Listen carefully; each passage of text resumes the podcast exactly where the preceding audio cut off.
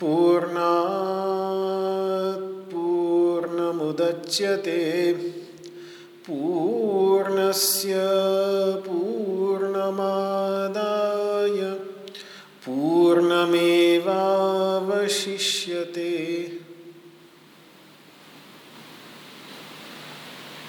आवाज नहीं आ रही है? अच्छा, अभी ठीक है, ठीक है। ओम शांति शांति शांति। शंकरं शंकराचार्यं केशवं बादरायणं सूत्रभाष्य कृतौ वंदे भगवन्तौ पुनः पुनः। ईश्वरो गुरुरात्मेति मूर्तिभेद विभागिने व्योमवद्व्याप्तदेहाय दक्षिणामूर्तये नमः। ओम शांति शांति शांति। मेघैर्मेदुरमम्बरं वनभुवः श्यामस्तमालद्रुमैः नक्तं भीरुरयं त्वमेव तदिमं राधे गृहं प्रापय। इत्थं नन्दनिदेशतश्चलितयोः प्रत्यध्वकुञ्जद्रुमम् राधा माधवयोर्जयन्ति यमुना कूले रहः केलयः। ओम शांति शांति शांति।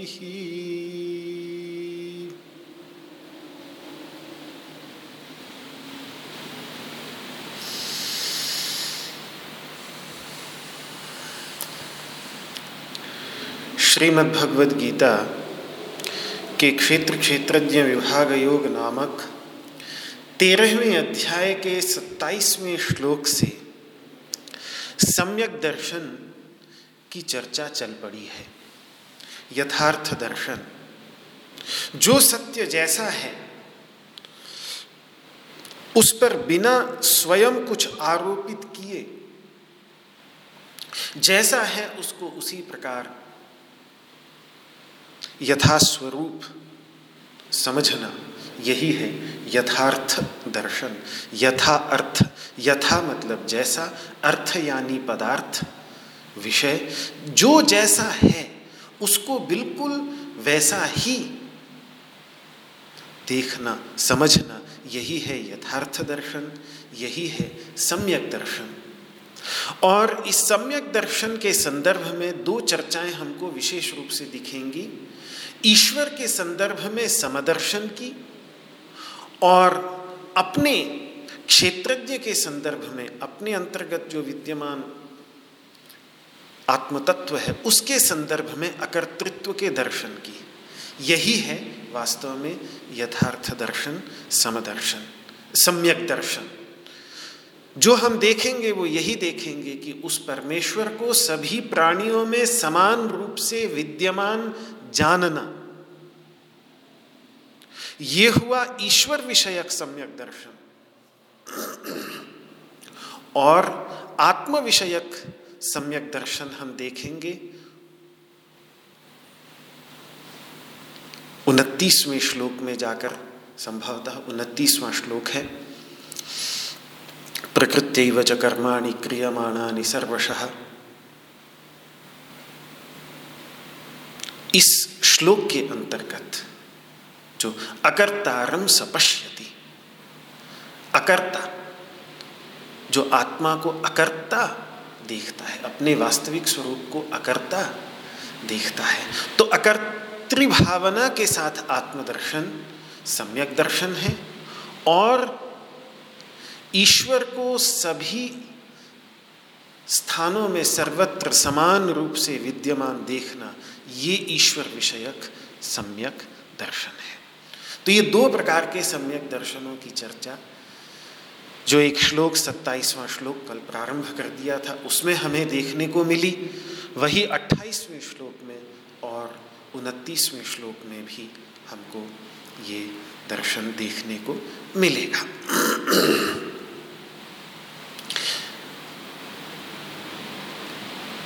तो इस सत्ताईसवें श्लोक का एक बार पुनः उच्चारण कर लेता हूँ जिससे मन में श्लोक बैठ जाएगा और फिर जो शेष इस पर विचार रह गया था उस विचार को आपके सामने प्रस्तुत करूँगा। समं सर्वेषु भूतेषु तिष्ठन्तं परमेश्वरं विनश्यत्स्व विनश्यन्तं यः पश्यति स पश्यति। हे अर्जुन, जो उस परमेश्वर को सभी प्राणियों में समान रूप से बैठा हुआ, यद्यपि ये सब प्राणी विनाशी हैं लेकिन उनके अंतर्गत अविनाशशील समान रूप से बैठा हुआ जो इस परमेश्वर को देखता है वही वास्तव में देखता है। तो इसलिए बार बार मैं ये ध्यान दिलाता हूँ कि श्रीमद् भगवद गीता का ईश्वर प्राणी मात्र के हृदय में बैठा हुआ है। ये श्रीमद् भगवद गीता के लिए ही नहीं बल्कि वैदिक सनातन धर्म कि आधारशिलाभूत विचार भगवान को लेकर, ईश्वर को लेकर जो विचार है वो यही है। हमें बार बार देखने को मिलता है कि वो प्रत्येक प्राणी मात्र के हृदय में ही विराजमान है। उसके जिस परमधाम की चर्चा है, तद्धाम परमम मम यद गत्वा न निवर्तन्ते तद्धाम परमम मम, ये परम धाम भी प्रत्येक प्राणी के हृदय की गहराइयों में ही छुपा हुआ है, गहराइयों में ही विद्यमान है। इसीलिए जब ईश्वरार्पण बुद्धि से कर्म करने की बात आती है, कि ईश्वर के प्रति समर्पित भावना से कर्म करने की बात आती है, ईश्वर प्रणिधान जिसको योग दर्शन में कहते हैं, इस भावना से कर्म करना कि इसका फल ईश्वर को ही मिले, तो ऐसे संदर्भों में हमेशा हम ध्यान रखें कि ईश्वर का तात्पर्य यही है, वह चेतना जो प्राणी मात्र के हृदय के अंतर्गत विराजमान है।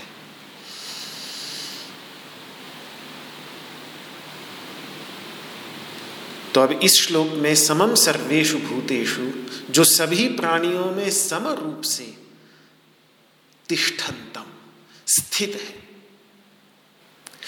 प्रतिक्षण परिणामी होने के कारण ये सभी प्राणी भले ही कितने भी विषम हों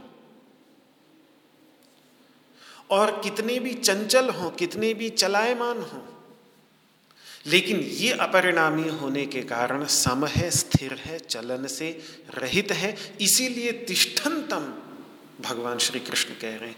स्था धातु, स्था धातु जो ये तिष्ठ में जो स्था धातु दिख रही है, ये स्था धातु का संस्कृत में अर्थ होता है गति की निवृत्ति, जिसमें गति न हो, जिसमें गमन न हो।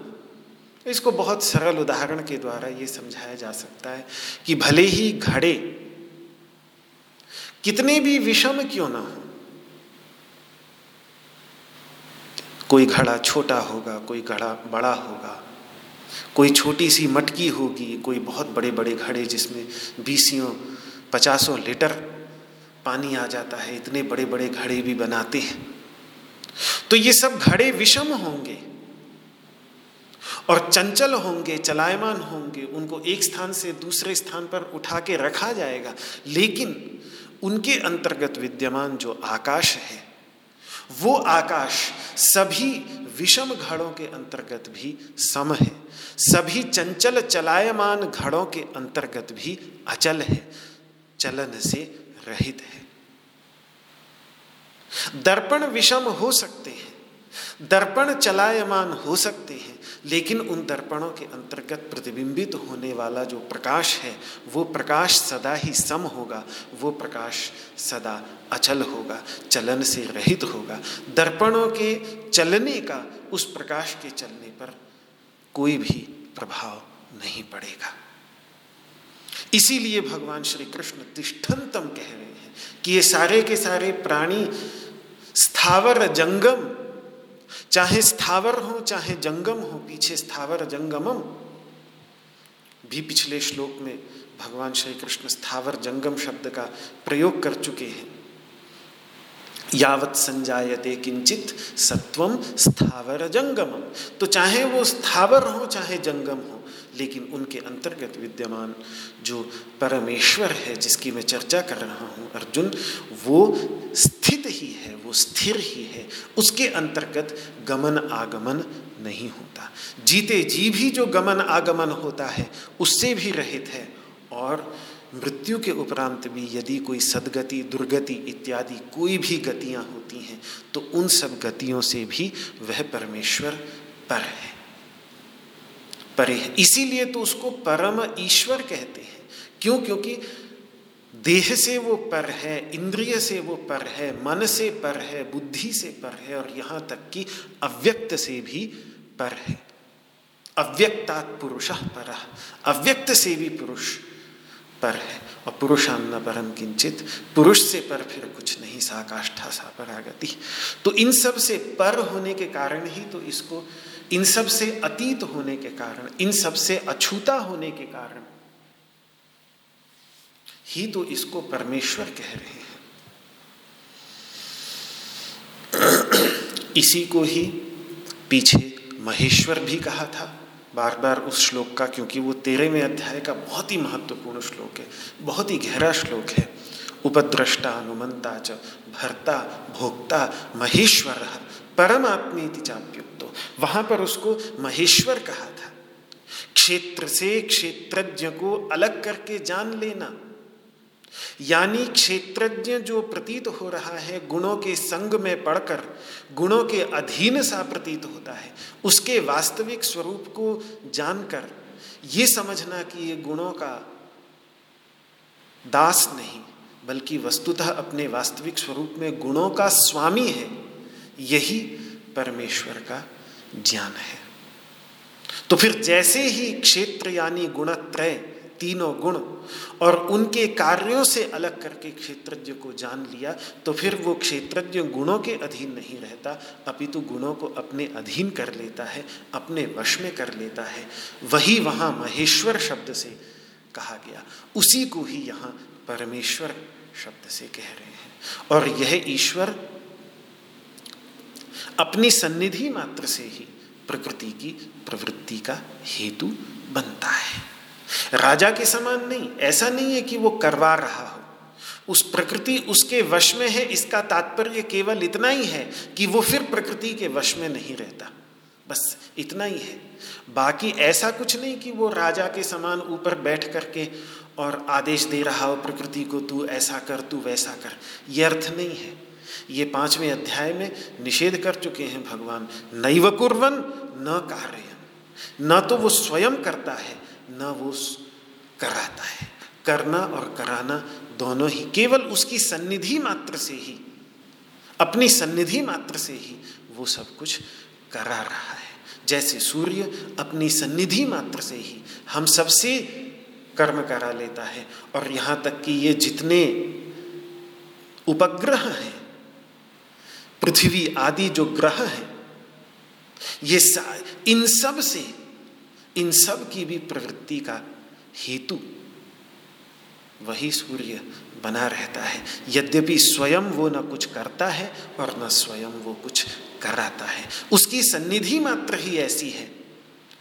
पृथ्वी के अंतर्गत प्रवृत्ति अपने आप से है, लेकिन सूर्य की सन्निधि केवल ऐसी आ जाती है कि वो सूर्य की सन्निधि में, सूर्य के गुरुत्वाकर्षण में आकर्षित होकर सूर्य के चारों ओर घूमती रहती है। उदय हो जाता है तो हम सब में भी प्रवृत्ति होने लगती है, लेकिन स्वयं नैव कुर्वन् न कार्यं, वो कुछ भी नहीं कर कर पाता। ऐसा ही परमेश्वर के विषय में समझना चाहिए। और ये भी ध्यान रखना है कि ये स्थित इसी शरीर के अंतर्गत, ये परमेश्वर और कहीं नहीं बल्कि इसी देह में है। इसीलिए जब मंत्र में भी बात की कि समाने वृक्षे, एक ही वृक्ष में ये दोनों पक्षी हैं, एक ही वृक्ष में जीव भी है, उसी वृक्ष पर जीव भी है और उसी वृक्ष पर ईश्वर भी है। उपाधि के भेद से ये भेद प्रतीत होता है, लेकिन अगर इस उपाधि के भेद से हटकर देखा जाए तो ये दोनों के दोनों वास्तव में एक ही हैं। इसीलिए पहले वेद बात करता है दो पक्षियों की और फिर बाद में यही कह देता है कि वास्तव में तो इस संसार में पक्षी तो एक ही है, लेकिन अपनी बात समझाने के लिए विप्र लोग, मनीषी लोग बहुत प्रकार से उस एक ही पक्षी का अलग अलग प्रकार से निरूपण कर देते हैं। वास्तव में पक्षी तो एक ही है। विनश्यत्सु अविनश्यन्तम्, ये शरीर ये देह में रहता हुआ भी, पूरी तरह से देह में निवास करता हुआ भी, जो ये विनाशशील देश देह है, इस विनाशशील देह के साथ में उसका विनाश नहीं होता। और ध्यान रहे कि नाश और कुछ नहीं, संस्कृत भाषा में नाश अदर्शन को ही कहते हैं, न दिखना, दिखना बंद हो जाना, यही है नाश। वास्तव में तो कुछ नाश नहीं होता। जो दो मूलभूत आधार तत्व हैं, चैतन्य और शक्ति, चैतन्य और प्रकृति, इन दोनों का कभी भी विनाश नहीं होता, केवल रूपांतरण। चैतन्य में तो कोई रूपांतरण कभी होता ही नहीं है, वो तो जैसा है वैसा ही रहता है। प्रकृति ही ये विपरिणामिनी है जो अनेक अनेक रूपों में अभिव्यक्त होती रहती है, तो इसका रूपांतरण ही, बस एक रूप से बदल कर दूसरे रूप में अभिव्यक्त हो जाए, इसी को ही अदर्शन कहते हैं। कुछ तत्व जुड़कर मिल गए, एक स्वरूप अभिव्यक्त हो गया, बाद में वो तत्व दोबारा अलग अलग हो गए, तो वो स्वरूप जो उनके मिल जाने से उठ खड़ा हुआ था, वो स्वरूप भी फिर दिखना बंद हो जाता है। नश अदर्शने, संस्कृत व्याकरण में नश धातु का अर्थ केवल इतना ही है, न दिखना। तो इनका दिखना बंद हो जाता होगा, लेकिन वो जो तत्व है उस तत्व का, उस साक्षी तत्व का कभी भी अदर्शन नहीं होता, वो विनाश से रहित है। ये सभी क्षेत्र, सभी देह विनाशशील हैं, पर यह विनाश हो जाता है, इन सभी का विलय हो जाता है, विलोप हो जाता है, अदर्शन हो जाता है कुछ समय बाद, परंतु यह सदैव विद्यमान रहता है। इसीलिए उसको कहते हैं सत। सत चित आनंद, सत सत इसीलिए उसको कहते हैं कि उसकी सदा ही सत्ता रही आती है, सदा ही विद्यमान रहता है।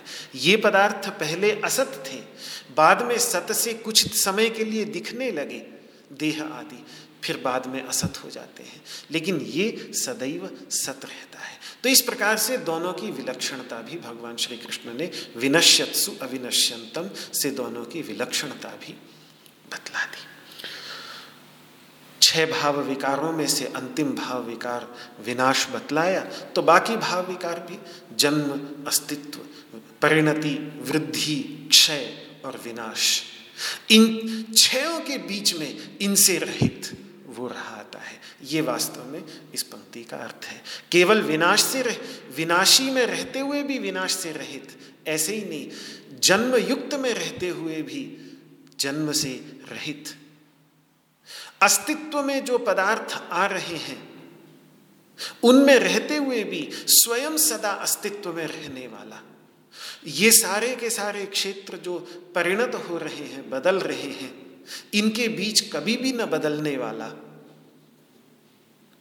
ये सब बढ़ते रहते हैं क्षेत्र, लेकिन इन सब के बढ़ने में भी स्वयं कभी न बढ़ने वाला, क्योंकि वो तो सदा से सद बढ़ा ही हुआ, इसीलिए तो उसको ब्रह्म कहते हैं। ब्रह्म का अर्थ ही ये है कि सबसे अधिक बढ़ा हुआ।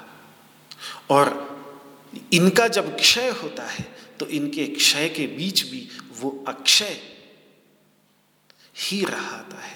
और अंतिम जो भाव विकार है विनाश, उसका तो भगवान बोल ही रहे हैं, लेकिन जो छठा भाव विकार है उससे शेष पांच भाव विकारों का भी ग्रहण कर लेना चाहिए कि इन छहों भाव विकारों से प्रत्येक भाव पदार्थ के अंतर्गत, ये प्रत्येक प्राणी के अंतर्गत, प्रत्येक जीव के अंतर्गत ये विकार छह आते हैं। इन छह विकारों से युक्त जीव हो सकता है, लेकिन उस जीव का जो वास्तविक स्वरूप परमेश्वर है वो परमेश्वर इनसे अतीत है। ऐसा यह पश्यति, ऐसा जो देखता है सह पश्यति, उस तत्व को जो देखता है वही वास्तव में देखता है, शेष तो देखते हुए भी नहीं देख पाते। ये स्वयं उपनिषद कह रही है, अविद्यायाम अंतरे वर्तमानाः, पड़े हुए हैं अविद्या के अंधकार में, कुछ का कुछ समझ बैठे हैं। बुद्धि के धरातल पर जो ज्ञान है उस ज्ञान से अपने को ज्ञानी मानते हैं, स्वयं धीरा, अपने को बड़ा बुद्धिमान समझते हैं, पंडित समझते हैं, पंडितम मन्यमाना, अपने को बड़ा पंडित मानते हैं कि हमने सब कुछ जान लिया। यही तो भूल हो गई, जैसे ही अपने को पंडित मान लिया, जैसे ही अपने को ज्ञानी मान लिया, यही तो भूल हो गई, क्योंकि वो ज्ञान था क्षेत्र का अंग, क्षेत्र का हिस्सा, वो क्षेत्र के धरातल पर था। और जैसे ही उस ज्ञान को अपने ऊपर, उस ज्ञान का मैं दृष्टा हूँ, साक्षी हूँ, अछूता हूँ उस ज्ञान से, इसको भूलते ही, जैसे ही उस ज्ञान को अपने ऊपर थोप लिया और अपने को ज्ञानी मान लिया, वहीं जैसे ही अपने को ज्ञानी माना तो दोबारा अविद्या के वो, उस अविद्या के, जो अविद्या कुछ का कुछ समझ लेने वाली अविद्या है, उस अविद्या के धरातल पर वापस व्यक्ति गिर जाता है। इसीलिए अपने को पंडित स्वयं मानने वाले व्यक्ति के लिए उपनिषद कह रही है कि अविद्यायाम अंतरे वर्तमानाः, हैं तो बेचारे अविद्या में डूबे हुए, लेकिन अपने को बड़ा ज्ञानी, बड़ा पंडित मान रहे हैं। फिर बात यही होती है कि दंद्रम्यमानाः, इधर उधर भटकते रहते हैं, जंघन्यमानाः, और कुटते रहते हैं कष्टों से, जीवन के कष्टों से। कभी बुढ़ापा आएगा, कभी रोग आएंगे, कभी ये सारी की सारी समस्या, और इन सब के दुख से ग्रसित होते रहेंगे। क्यों? क्योंकि इनसे अलग करके अपने को जाना ही नहीं, अपने को समझा ही नहीं। और फिर ऐसे ये भटकाव चलता रहेगा, अंधे नैव नीयमाना यथान्धा। और वहाँ यही उदाहरण दिया है, बड़ा प्रसिद्ध उदाहरण है उपनिषद का, कि जैसे अंध परंपरा चल रही हो, एक अंधे के पीछे दूसरा अंधा, एक नेत्रहीन व्यक्ति के पीछे दूसरा नेत्रहीन, और एक दूसरे पर विश्वास करके चलते चले जा रहे हैं। लेकिन क्या तो उनकी गति होगी? कम से कम अगले, सबसे सामने वाले व्यक्ति को तो नेत्रयुक्त होना चाहिए था। तो वो यहाँ यथार्थ दर्शन, जो यथार्थ सबसे आगे चलने वाले की आँख जब खुल, जो खुलेगी वो तभी खुलेगी जब ये सभी प्राणियों में स्थित, समान रूप से जो स्थित वो तत्व है, उस तत्व का दर्शन करने में सक्षम होगा, अन्यथा ये अंध परंपरा चलती रहेगी। तो यह पश्यति, ऐसा जो देखता है वही वास्तव में देखता है। तो विनाशी तत्वों में, क्षणिक तत्वों में विद्यमान जो अविनाशी नित्य तत्व है, और वो समान रूप से सब में व्याप्त है, उसका दर्शन ही सम्यक दर्शन है। वह तत्व सभी क्षेत्रों में समरूप से विद्यमान है, इसीलिए सम्यक दर्शन ही समदर्शन भी है। तो सम्यक दर्शन, ठीक ठीक दर्शन कहिए, यथार्थ दर्शन कहिए, या चाहे समदर्शन कहिए, इस प्रकार समदर्शन और सम्यक दर्शन ये दोनों के दोनों समानार्थ ही हुए। ईश्वर दर्शन हो, समदर्शन हो, एक ही बात है। तो इस प्रकार ये श्लोक समाप्त हुआ। अब इस सम्यक दर्शन का, या यूं कह लीजिए कि इस समदर्शन का फल क्या है? समम सर्वेषु भूतेषु तिष्ठन्तं परमेश्वरं विनश्यत् स्वविनश्यन्तं यः पश्यति स पश्यति। ऐसा जो देखता है वही वास्तव में देखता है। तो इसका फल क्या है? अरे देखने का फल क्या होगा भैया? देखने का फल यही होगा कि सही डगर मिल जाए, सही राह सही राह पकड़ लें। यही तो देखने का फल है। और देखने का क्या फल है? कि सही राह मिल जाए। जो ठीक ठीक राह है अपने गंतव्य स्थान की, वो राह पकड़ में आ जाए, यही देखने का फल है। और देखने का क्या फल होगा? तो यही फल भगवान अगले श्लोक के अंतर्गत बतलाएंगे कि ततो याति पराम गतिम। उसके बाद फिर वो जो परम गति है, सबसे उत्कृष्ट, जो सबसे सही राह है, सबसे सही जो डगर है, उस डगर को फिर वो व्यक्ति पकड़ लेता है। फिर वो जो राजमार्ग है, उस राजमार्ग को वो व्यक्ति पकड़ लेता है। फिर राह मिल जाती है। बस जहां आंख खुली वहां राह मिली। यही बात अब भगवान श्री कृष्ण अगले श्लोक के अंतर्गत हमारे सामने रखेंगे। अट्ठाईसवां श्लोक तेरहवें अध्याय का मिलकर तीन बार उच्चारण करें हम सब।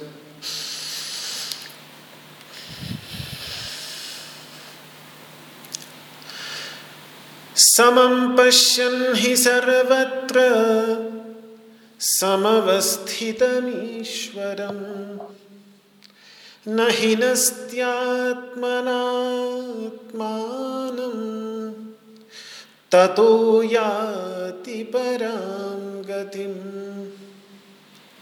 समं पश्यन् हि सर्वत्र समवस्थितमीश्वरं न हिनस्त्यात्मनात्मानं ततो याति परां गतिं। समं पश्यन् हि सर्वत्र समवस्थितमीश्वरं न हिनस्त्यात्मनात्मानं ततो याति परां गतिम्।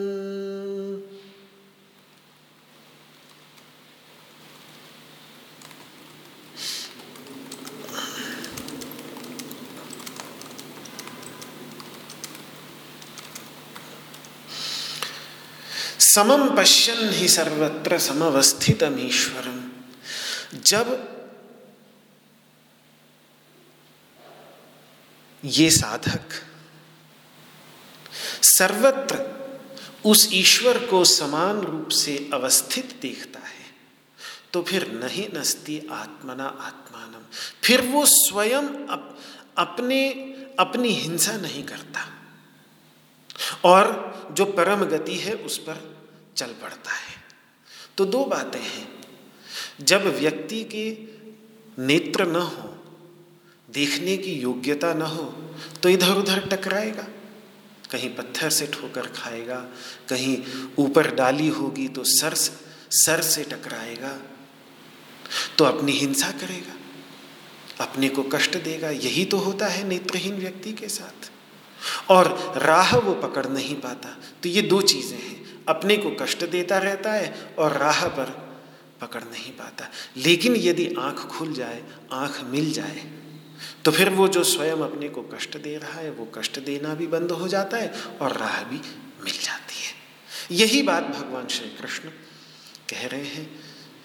समं पश्यन्, उस परमेश्वर को, उस ईश्वर को सभी प्राणियों में समान भाव से, समम समान भाव से, तुल्य रूप से विद्यमान देखता हुआ, मतलब वैसा अनु उपलब्ध करता हुआ। उसको ये चेतना कभी उससे जाती नहीं कि मेरा ईश्वर सभी प्राणियों में सर्वत्र समान रूप से अवस्थित है।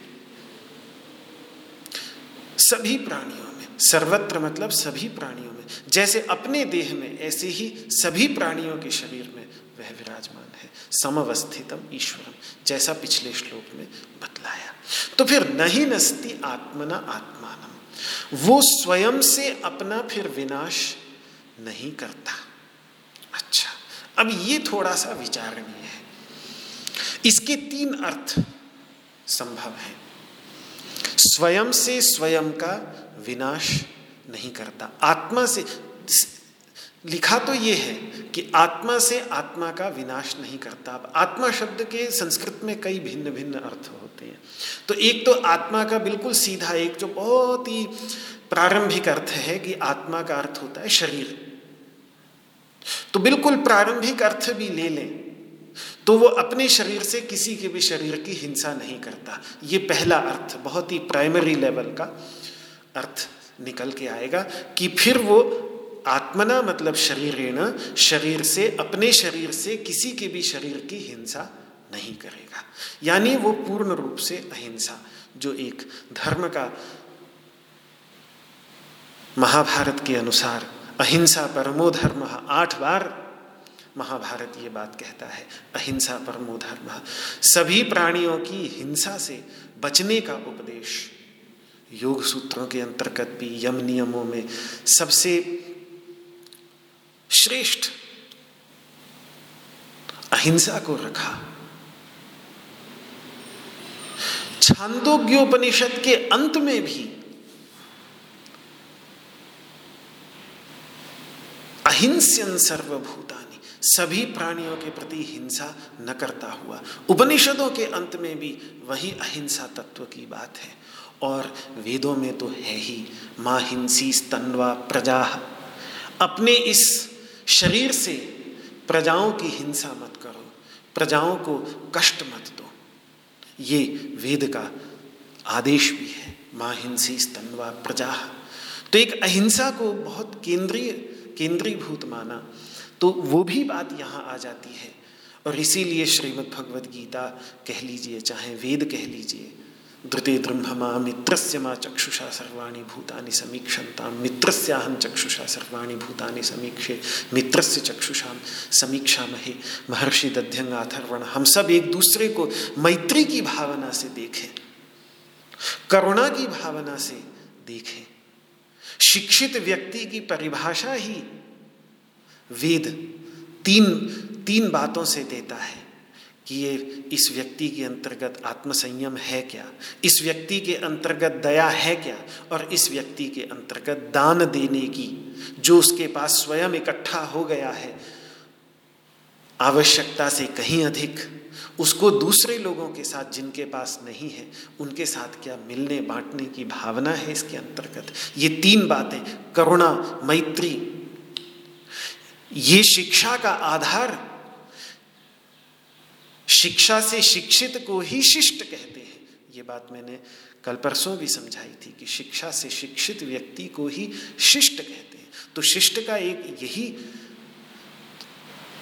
यही कसौटी है। तो सर्वत्र दयालु हो जाता है। इसीलिए नीलकंठाचार्य जी यहाँ पर नहिनस्ति आत्मनात्मानम का यही अर्थ करते हैं कि फिर वो अपने शरीर से किसी भी किसी की भी हिंसा नहीं करता, पूर्ण अहिंसक हो जाता है और सर्वत्र दयालु हो जाता है। जो एक भारतीय संत परंपरा, साधु चले पैया पैया चीटिन को बचाए के, की जो भावना भारतीय साधु परंपरा के अंतर्गत, संत परंपरा के अंतर्गत रही, वो पहले अर्थ में नहीं नस्ति आत्मनात्मानम इस वाक्य के अंतर्गत हमको दिखती है। दूसरी बात जो शंकरानंद जी ने रखी कि सारे के सारे प्राणी वास्तव में सभी के अंतर्गत परमात्मा समान रूप से विद्यमान होने के कारण अपने बाह्य स्वरूप में विषम चाहे हो भी, लेकिन वो बाह्य स्वरूप तो क्षणिक है। जो उनका वास्तविक स्वरूप है वो तो सम है। उस सम का दर्शन न करके जो सर्वत्र समान रूप से व्याप्त आत्म तत्व है, उसमें सम दर्शन न करके विषम दर्शन करना, यही है आत्मा की हिंसा। क्यों? हिंसा का अर्थ है टुकड़े टुकड़े कर देना। फिर हमने उस सभी में समान रूप से व्याप्त आत्मा के भी टुकड़े टुकड़े कर दिए, जैसे ही हमने उसमें विषमता के दर्शन किए।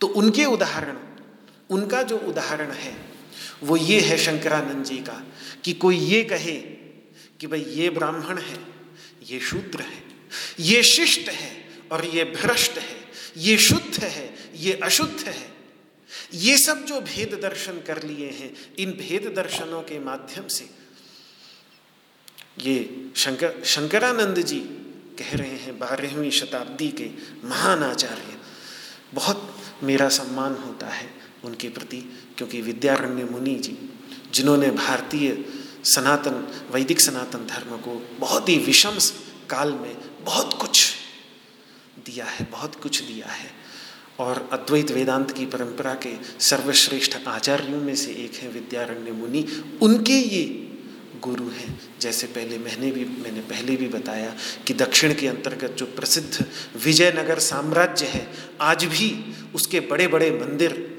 विरूपाक्ष इत्यादि शिव मंदिर, बड़े बड़े मंदिर दक्षिण भारत के अंतर्गत बने हुए हैं। तो जिन्होंने उस साम्राज्य की स्थापना की और उस साम्राज्य को वैदिक विज्ञान की सुरक्षा में लगाया, अपने छोटे भाई से वेदों पर सायणाचार्य से बड़े बड़े भाष्य लिखाए, उनके गुरु ये बात कह रहे हैं कि जैसे ही हम ये भेद दर्शन करने लगते हैं कि ये ब्राह्मण है, ये शूद्र है, ये शिष्ट है, ये भ्रष्ट है, ठीक है, एक बार गुरु की परीक्षा के लिए शिष्ट को भी समझना व्यावहारिक दृष्टि से आवश्यक है, लेकिन वो केवल व्यावहारिक दृष्टि तक ही होना चाहिए। व्यवहार में थोड़ा भेद आएगा, लेकिन अंदर से चाहे वो शिष्ट हो या चाहे भ्रष्ट हो, दोनों के दोनों हैं उसी परमात्मा के ही स्वरूप, शुद्ध है, अशुद्ध है। व्यवहार की दृष्टि से थोड़ा सा तो भेद करना ही पड़ेगा, हम सब भी करते ही हैं, अगर कोई व्यक्ति साफ ना हो तो फिर। लेकिन अंदर से ये भावना भी न भूले कि ये भी उसी वासुदेव का ही स्वरूप है। तो भेद दर्शन को पूरी तरह से तिरोहित करना, ये बात भी यहाँ एक गहराई के स्तर पर, उस भेद दर्शन, उस उस वास्तविकता को भुला देना, इनको अलग अलग करके समझना, यही है आत्मा की हिंसा। और इन सब को आत्मस्वरूप जानना, ये सब मैं ही हूँ, ये सब वासुदेव ही है, वासुदेवः सर्वमिति समहात्मा सुदुर्लभः, ये सब मैं ही हूँ। फिर इसके परिणाम स्वरूप वो अंदर से कभी भी उनसे घृणा नहीं कर सकता, घृणा उसकी पूरी तरह से समाप्त हो जाएगी, द्वेष पूरी तरह से समाप्त हो जाएगा।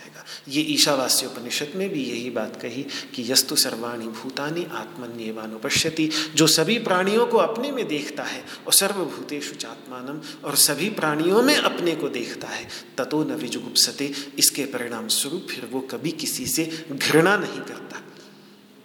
तो विषम दर्शन करके घृणा करना, यही है हिंसा, और समदर्शन करके घृणा, व्यवहार चलता रहेगा अपने स्थान पर, वो व्यवहार दूसरी चीज है। लेकिन अब सीधी सी बात है, मेरे सामने भी अगर इस समय कोई बहुत बड़े संत आ जाएंगे तो मैं उठकर खड़ा होकर उनके चरणों में ही झुकूंगा, और इसी समय अगर कोई चोर डाकू आ घुसे जंगल में तो भी तो तो मैं नहीं होगा, मुझे नहीं लगता कि शायद मैं एकदम से उठकर उनके चरण स्पर्श करूंगा उस तरीके से जिस तरीके से मैं संतों का करूंगा, और ऐसा करने का औचित्य भी नहीं होगा, क्योंकि अगर चोर और संत दोनों को हम समान सम्मान देंगे तो फिर इसमें हो सकता है संत का कहीं असम्मान भी हो जाए। तो ये सब व्यवहार की दृष्टि से विचारने योग्य बातें हैं, लेकिन इन सब व्यवहार, जिसके साथ जैसा व्यवहार करना है वो सारा का सारा व्यवहार यथावत बाहर से करते हुए अंदर से ये भावना कभी ना हो, मतलब वो चोर भी आ जाए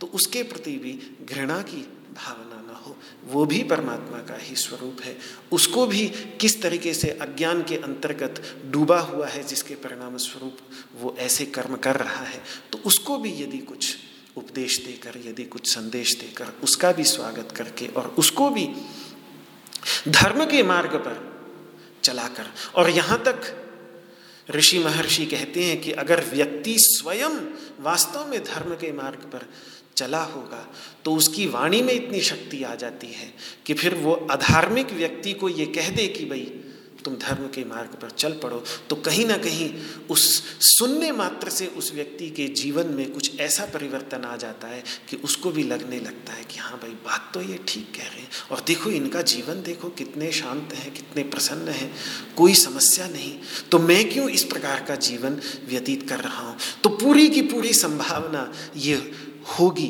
कि अगर उसका समय आ गया है तो वो अपने को बदल देगा।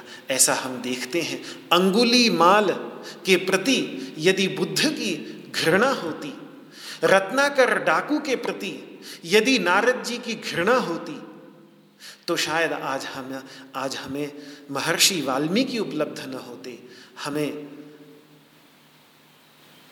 इतना उनका जो महान ग्रंथ रामायण है वो शायद हमें उपलब्ध न होता, यदि नारद जी समदर्शी न होते, यदि नारद जी वहाँ घृणा से रहित न होते।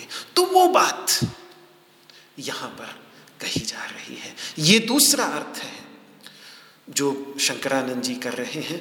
और तीसरा अर्थ जो बहुत ही प्रसिद्ध है, जो इन पहला अर्थ मैंने नीलकंठाचार्य जी का लिखा लिया जो जिन्होंने पूरे महाभारत पर भाष्य लिखा है, दूसरा अर्थ मैंने शंकरानंद जी का लिया जिन्होंने बाकी टीकाकारों से थोड़ा हटकर अर्थ किया है, और तीसरा अर्थ जो अब मैं आपके सामने रखने जा रहा हूँ वो विशेषकर सभी टीकाकारों ने सामान्य रूप से स्वीकार किया है कि फिर वो व्यक्ति इस समदर्शन के परिणाम स्वरूप अपना हनन नहीं करता, आत्मघाती नहीं बनता, स्वयं से स्वयं का हनन नहीं करता। और ये उपनिषद की भाषा के पूरी तरह से अनुकूल है, क्योंकि उपनिषद की भाषा में आत्मविस्मृति ही आत्मघात है। अपने वास्तविक स्वरूप को भुला देना ही आत्मघाती आत्मघात है, आत्महत्या है उपनिषद की भाषा में। ये ईशावास्योपनिषद के अंतर्गत भी ये बात कही है कि असुर्या नामते लोका अंधेन तमसावृता तांस्ते प्रेत्याभिगच्छन्ति ये के च आत्महनो जनाः। वहाँ आत्मघाती, क्योंकि वैसे तो आत्मा का हनन तो हो ही नहीं सकता, ये तो गीता के बहुत शुरू में कह चुके हैं कि नैनम छिंदन्ति शस्त्राणि, इसको इसका शस्त्र छेदन नहीं कर सकते, नैनम दहति पावकः, अग्नि इसको जला नहीं सकता, न चैनम क्लेदयन्ति आपो, इसको पानी गीला नहीं कर सकता, न शोषयति मारुतः, मारुत वायु इसको सुखा नहीं सकता, अच्छेद्योयम इसका छेदन नहीं किया जा सकता, अदाह्योयम इसे जलाया नहीं जा सकता, अक्लेद्यो ये भिगाया नहीं जा सकता, अशोष्य एवच सुखाया नहीं जा सकता, देही नित्यम अवध्योयम देहे सर्वस्य भारत, इस देह के अंतर्गत जो देही है वो अवध्य है, उसका वध नहीं किया जा सकता, उसका हनन नहीं किया जा सकता। तो आत्म तत्व का तो हनन हो ही नहीं सकता। तो आत्महत्या की बात अगर उपनिषद कर रहे हैं तो वो किस आत्महत्या की बात कर रहे हैं, वो तब हमें समझ में आता है जब ये जो ईशावास्योपनिषद का मंत्र है, इस मंत्र को जब पैराफ्रेज किया गया है बृहदारण्यकोपनिषद के अंतर्गत, तो तांस्ते प्रेत्याभिगच्छन्ति अविद्वांसो अबुधो जनाः, आत्महनो जनाः की व्याख्या बृहदार, क्योंकि शतपथ ब्राह्मण जो है वो यजुर्वेद पर भाष्य ही है, और यजुर्वेद का चालीसवां अध्याय है ईशावास्योपनिषद, और यजुर्वेद के भाष्य जो शतपथ ब्राह्मण है उस शतपथ ब्राह्मण के अंतिम छह अध्याय बृहदारण्यकोपनिषद कहलाते हैं। तो सीधा सीधा संबंध बनता है कि बृहदारण्यकोपनिषद वास्तव में कुछ नहीं ईशावास्योपनिषद का ही भाष्य है, ईशावास्योपनिषद की ही उसमें व्याख्या है। तो ईशावास्योपनिषद में मंत्र वेद जिसको आत्मघाती कह रहा है उसी को ही बृहदारण्यकोपनिषद ना समझ अज्ञानी कह रहा है। इससे पता चल रहा है कि अज्ञानी अर्थात आत्मविस्मृति, जिसको अपने वास्तविक स्वरूप का भान तक नहीं, अपने वास्तविक स्वरूप का ज्ञान तक नहीं, और उसके परिणाम स्वरूप अपने को कुछ का कुछ समझ बैठा है, यही है शुक्ल यजुर्वेद के चालीसवें अध्याय की भाषा में आत्मघाती। तो उस आत्महत्या की बात, उसी आत्महत्या की बात भगवान श्री कृष्ण यहाँ पर फिर कर रहे हैं कि फिर वो स्वयं अपना हनन नहीं करता। अपना हनन जो किए हुए है कि अपने को भुलाए हुए है, अपने वास्तविक स्वरूप को भुलाए हुए है। देखो प्राचीन काल में संस्कृत में क्या होता था, संस्कृत भाषा में, कि यदि किसी निरपराध व्यक्ति पर दोषारोपण करते थे तो उसको अशस्त्रवध कहते थे। किसी निरपराध व्यक्ति पर दोषारोपण करके तो उसके लिए एक शब्द का प्रयोग होता था संस्कृत में, बिना शस्त्र के किया हुआ वध, बिना शस्त्र के की हुई हिंसा। उसमें कोई शस्त्र नहीं चला लेकिन उस व्यक्ति का वध हो गया। बेचारा था निरपराध, उसकी कोई कमी नहीं थी, कोई गलती नहीं थी, फिर भी समाज के कुछ लोगों ने या तो गलती से या किसी राग द्वेष के कारण उसके ऊपर गलत दोषारोपण कर दिया। तो इसको कहते थे संस्कृत में अशस्त्र वध, बिना शस्त्र के किया हुआ वध। तो जो निरपराध है उसके ऊपर दोषारोपण करना भी एक प्रकार का वध ही है, एक प्रकार की हिंसा ही है।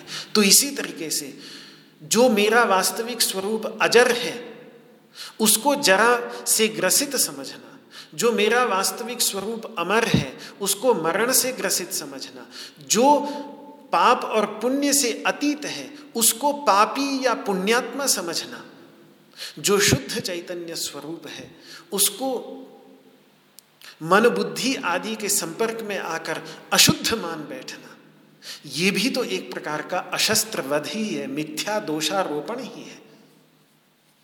इसीलिए फिर इस इस प्रकार के शब्दों का प्रयोग ऐसे अज्ञानी के लिए आत्मघाती, और इसी ऐसे ही महर्षि सनत सुजात जी का भी बहुत सुंदर उपदेश है महाभारत के अंतर्गत, पढ़े उस पर भी। वो महाभारत का एक, महाभारत के तीन ग्रंथों पर, महाभारत के तीन अंशों पर भगवान शंकराचार्य का भाष्य उपलब्ध होता है।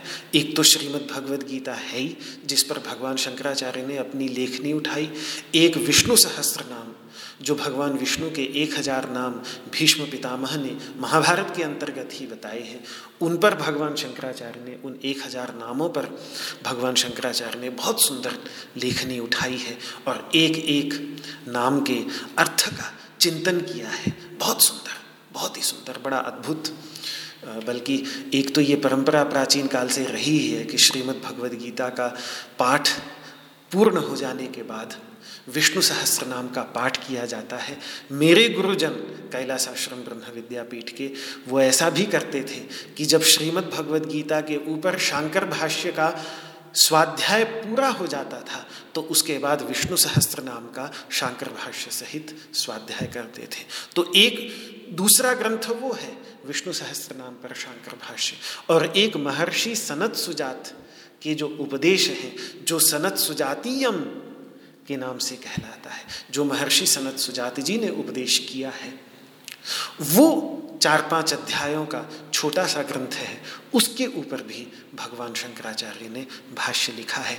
तो वहाँ भी सनत सुजातीयम के अंतर्गत भी यहाँ जिसको वेद आत्मघाती कह रहा है, जिसको यहाँ भगवान श्री कृष्ण अपना हिंसा करने वाला कह रहे हैं, उसी को वहाँ महर्षि सनत सुजात आत्मापहारी कह रहे हैं, अपने को स्वयं लूट लेने वाला, जिसने स्वयं अपना अपहरण स्वयं ही कर लिया है। जैसे चोर तो दूसरों का अपहरण करता है लेकिन इसने अपना अपहरण स्वयं ही कर लिया है, ये प्रयोग वहां पर कर रहे हैं। यो अन्यथा संतमात्मानम अन्यथा प्रतिपद्यते किम तेन न कृतम पापम चौरेण आत्मापहारेण, ये आत्मापहारी शब्द का प्रयोग ऐसे अज्ञानी के लिए किया है जो अपने को कुछ और होते हुए भी कुछ और माने बैठा है, वो आत्मापहारी है। तो चाहे आत्मापहारी कहिए चाहे आत्मघाती कहिए, बात एक ही है। तो इस प्रकार अगर तीनों अर्थों को, इन तीन बातों को हम मिलाएं, तो पहली बात, साक्षात अपरोक्ष आत्मा का जो वास्तविक स्वरूप है उस वास्तविक स्वरूप को भुलाकर और फिर दूसरी बात कि जो अनात्मा क्षेत्र है उसको आत्मा समझ कर, यही तो अविद्या है, कुछ को कुछ समझ बैठना, जो अनात्मा है क्षेत्र उसको आत्मा समझ कर, और फिर तीसरी बात उस अनात्मा क्षेत्र के जो धर्म हैं पाप पुण्य सुख दुख आदि उनको अपने ऊपर आरोपित कर लेना, यही है स्वयं से स्वयं की हिंसा जो लगातार हम करते चले जा रहे हैं अज्ञान के परिणाम स्वरूप। जैसे आंखें बंद होने के कारण नेत्रहीन व्यक्ति अपनी हिंसा करता चला जाता है, वैसे ही इस प्रकार के अज्ञान के परिणाम स्वरूप ये लगातार जो हिंसा हम अपनी करते चले जा रहे हैं वो हिंसा हम अपनी करना बंद कर देते हैं जब ये समदर्शन होने लगता है जीवन के अंतर्गत। इसीलिए भगवान ने ध्यान योग के प्रारंभ में एक बहुत महत्वपूर्ण बात कही थी कि बंधुरात्मात्मनस्तस्य आत्मैव ह्यात्मनो बंधु आत्मैव रिपुरात्मनः। स्वयं ही स्वयं का सबसे बड़ा शत्रु है और स्वयं ही स्वयं का सबसे बड़ा मित्र है। हम ही स्वयं, हमसे बड़ा कोई शत्रु नहीं इस संसार में, हम ही अपने सबसे बड़े शत्रु बन जाते हैं अज्ञान के वशीभूत होकर। बंधुरात्मात्मनस्तस्य येनात्मैवात्मना जितः, जिसने अपने इन क्षेत्र पर विजय प्राप्त कर ली वो फिर अपना ही सबसे बड़ा बंधु हो जाता है, अपना सबसे बड़ा मित्र हो जाता है। अन्यथा इनके वशीभूत होकर, सीधी सी बात है, गाड़ी को अपने कंट्रोल में रहेंगे तो हम अपने सबसे बड़े मित्र होंगे, और हम अगर गाड़ी के वशीभूत हो गए तो गाड़ी भी काम से जाएगी और गाड़ी में बैठा हुआ ड्राइवर भी हॉस्पिटल में हाथ पैर हड्डी तुड़वा कर ही पहुंच जाए तो गनीमत है, वरना तो क्या से क्या हो जाता है। तो ये बात वहाँ पर भगवान श्री कृष्ण ने छठे अध्याय में जो कही उसी ओर संकेत यहाँ पर भी देख रहा है। और इसके बाद जब वो व्यक्ति अपनी हिंसा करना बंद कर देता है, न हिनस्ति आत्मनात्मानम, ये जो सहज हिंसा हम अपनी अज्ञान के परिणाम स्वरूप अनजाने में, और जितना भी अपना नुकसान हम पहुंचाते हैं वो सारा का सारा अनजाने में ही होता है, अनजाने में ही अपना इतना नुकसान कर बैठते हैं, इतना नुकसान कर बैठते हैं कि फिर बाद में, और फिर काल ही कर्म ही ईश्वर ही मिथ्या दोष लगा ही, फिर कभी समय को कहते हैं अरे महाराज मेरा तो बड़ा बुरा टाइम चल रहा है, क्या करूं, अरे क्या बुरा टाइम चल रहा है, कलयुग चल रहा है महाराज, अरे क्या कलयुग चल रहा है, कलिशयानो भवती, तुम जब तक सोए हुए हो तब तक कलयुग है, संजिहानस्तु द्वापर रहा, उठ के बैठ जाओगे तो द्वापर हो जाएगा, उत्तिष्ठ त्रेता भवती, उठकर खड़े हो जाओगे तो त्रेता युग हो जाएगा, और चल पड़ोगे तो सतयुग हो जाएगा, वेद स्वयं कह ही रहा है। तो कहाँ कलयुग को दोष दे रहे हैं प्रभु, समय को दोष दे रहे हैं, काल ही कर्म ही। फिर कुछ लोग हैं अपने कर्मों को दोष देते चलते हैं कि अरे मेरे ही कुछ ऐसे कर्म रहे होंगे इसके परिणाम स्वरूप, अरे कुछ कर्म तब वैसे थे तो अब अच्छे कर्म कर लो, अच्छे कर्म पूरी लगन के साथ करोगे, पूरे परिश्रम के साथ करोगे तो इन कर्मों में इतनी शक्ति आ जाएगी कि फिर वो पुराने कर्मों को भी ओवरराइट कर देंगे। तो कर्म को भी क्यों दोष दें, और ईश्वर को तो दोष देना ही क्यों कि कुछ भी हमारे जीवन में दुर्घटना घटित हो जाती है तो ईश्वर को कि ईश्वर ने मेरे साथ ऐसे क्यों कर दिया, अरे ईश्वर क्यों करेगा, ईश्वर की तो सर्वत्र समभावना है, वो तो सभी को सभी के प्रति समान रूप से विद्यमान है। तो समस्या कहाँ थी, समस्या ये आत्मविस्मृति की ही समस्या थी, अज्ञान ही सबसे बड़ी समस्या थी। इस अज्ञान से मुक्त जैसे जैसे होते चले जाएंगे तो ये समस्या अपने आप ही समाप्त होती चली जाएगी, राह मिलती चली जाएगी। राह नहीं मिलती तभी व्यक्ति अपने को कष्ट पहुंचाता है, राह मिल जाए, एक राह पर चल पड़े तो फिर कोई समस्या ही नहीं। तो ततो याति पराम गतिम, फिर वो परागति को प्राप्त हो जाता है। अब ये गंभीर विषय है, परागति, श्रीमद् भगवद गीता की परागति है क्या। कई बार भगवान श्री कृष्ण श्रीमद् भगवद गीता के अलग अलग स्थानों में परागति की बात करते हैं, ये परागति है क्या, इस पर कुछ गंभीर विचार मैं आपके सामने प्रस्तुत करूंगा, लेकिन इसको मैं कल के लिए छोड़ता हूं। आज इस वाक पुष्पांजलि को भगवान श्री कृष्ण के श्री चरणों में समर्पित करता हूं और उनके चरणों में प्रार्थना करता हूं कि वे सभी को दुख से मुक्त करें। ओ